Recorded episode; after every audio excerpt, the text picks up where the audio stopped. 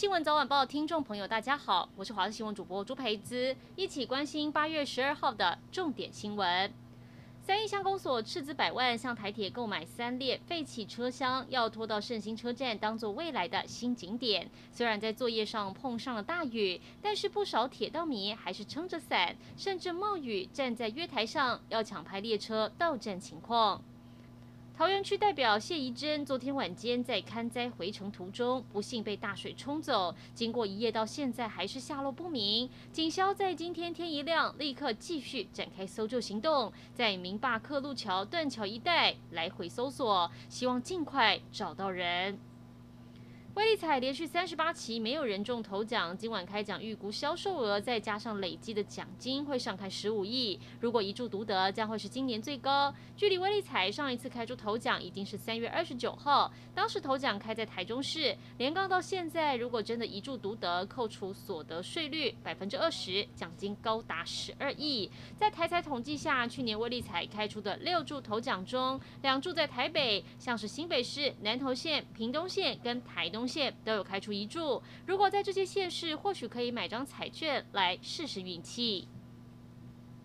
曾在今年六月初来台访问的美国民主党籍参议员达克沃斯十号接受了华府智库访问，透露美国将会提供疫苗给台湾。达克沃斯在访问时说，台湾是世界上唯一被中国封锁获取疫苗的国家，所以今年六月他跟同事从南韩搭乘美国军机飞来台湾闪电访问，要跟台湾人说美国不会抛下你们，并强调美国赠予台湾疫苗完全没有任何附加条件，这一点跟中国不一样。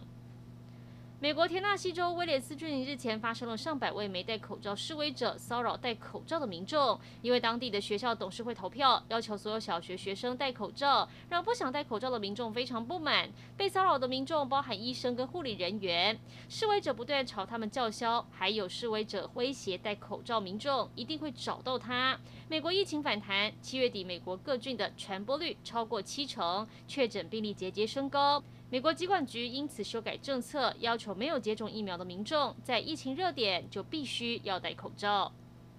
一起来关心天气。今天清晨到上午，嘉义以南地区有局部短暂阵雨，其他各地大多是多云到晴。留意午后雷阵雨，尤其各地山区跟大台北地区有局部大雨，还会有短延时强降雨发生几率。外出请携带雨具备用。温度方面，各地高温三十一到三十四度，中午前后感受比较闷热，务必多补充水分。而目前在台湾东边非常遥远的海面上，有热带低压正在酝酿，模拟路径大致是向西前进。但预估在经过关岛附近，路径会开始分歧，出现不确定性，后续也还要再观察。